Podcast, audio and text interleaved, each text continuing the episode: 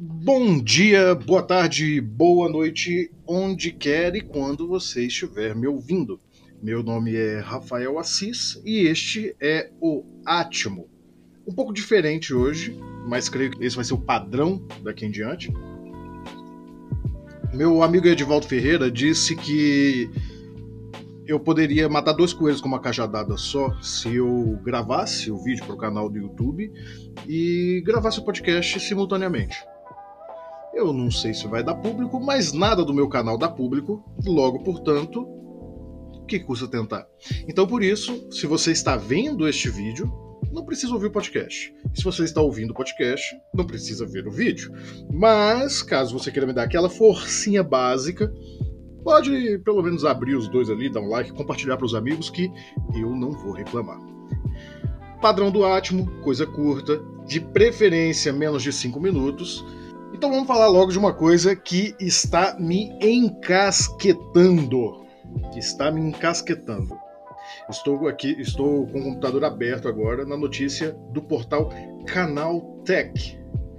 E eu vou ler o título para vocês. Grupo paga 3 milhões de dólares por uma edição de Duna para criar NFT, mas tem surpresa. Qual surpresa? Vocês podem me perguntar. Talvez vocês estejam me perguntando. O que acontece é o seguinte: quem não souber o que é NFT, NFT é um tipo de arquivo que é chamado de token não fundível.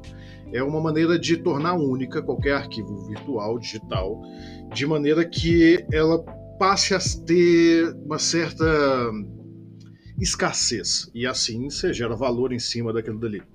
Não vou entrar muito em detalhe, talvez mais para frente, ao longo desse ano, eu, eu desenvolva algum material em torno de, de explicar o que é NFT, mas não é o caso agora.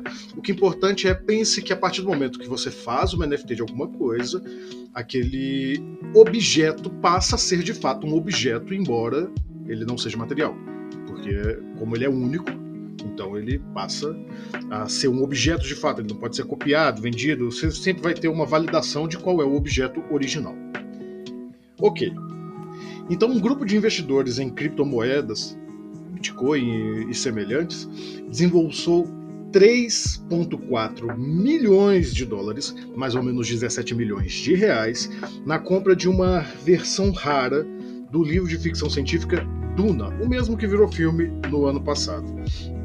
O que acontece é que esta edição é justamente o texto de adaptação feito por Alejandro, Alejandro Rodorovsky, que né, quase fez esse filme algumas décadas atrás e acabou que o negócio não saiu.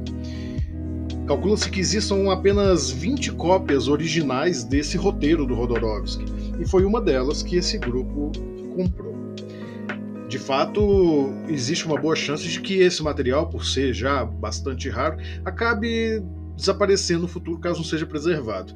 E inclusive essa era a intenção deste grupo: pegar o livro, digitalizar o livro todo, transformá-lo numa LFT e lucrar horrores com isso. Quem adquiriu foi o conglomerado chamado Decentralized Autonomous Organization, DAO, e eles queriam fazer ali exatamente. Aqui, ó. Deixa eu pegar.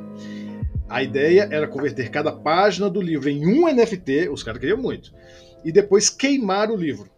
A coleção de NFTs então permitiria que cada um tivesse um pedaço da história, mas a queima do livro físico seria algo totalmente desnecessário, possivelmente parte de uma estratégia de marketing para atrair a atenção das pessoas. Se vocês lembrarem, isso aconteceu um ano atrás, um ano e meio atrás, com um quadro do Picasso. Eles conseguiram a publicidade que eles queriam. No entanto, a coisa que eles não sabiam é que eles não têm o direito sobre a obra, né? Eles podem comprar o material, eles podem. Né? O leilão serve para isso, você pode comprar o material e ter ele para si. Mas você não pode disponibilizar nem fazer alguma coisa com ele, sendo que os direitos ainda pertencem ao Rodorovsky, que até a última vez que eu olhei ainda estava vivo. Então os direitos são dele. Não sei. É, inclusive, eles disseram que gostariam de fazer um spin-off da série e fazer um longa-metragem, um novo longa-metragem, filmando o roteiro de Rodorovsky, usando o, o que eles arrecadassem com as vendas das NFTs. E, de novo, eles não podem fazer isso.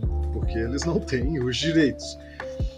Pior ainda, estamos aqui falando que, de fato, to, todo é, é, o material físico pode se perder nos próximos anos, mas esse roteiro já está disponível na internet há muito tempo. Então, mesmo o discurso de liberar aquele texto para o mundo acabou dando com os burros na água. E é nisso aí, você pode ter todo o dinheiro do mundo, mas ele não compra um pouquinho de pesquisa no Google. Ok? Muito obrigado. Este foi o Atmo. Esse é muito, foi muito rápido, muito veloz. Eu até passei de cinco minutinhos. E eu não sei se vou manter esse formato. Me digam aí vocês se eu mantenho esse formato nessa bagunça que é meu quarto, que vocês estão vendo e vocês que estão ouvindo não estão vendo. Lembre-se de seguir o meu canal no Instagram, o meu perfil, meu canal não, meu perfil no Instagram, Assis Underline Foto, do jeito que escreve mesmo, normal em português. E se você quiser que eu continue esse trabalho, considere apoiar-me com um singelo pix no e-mail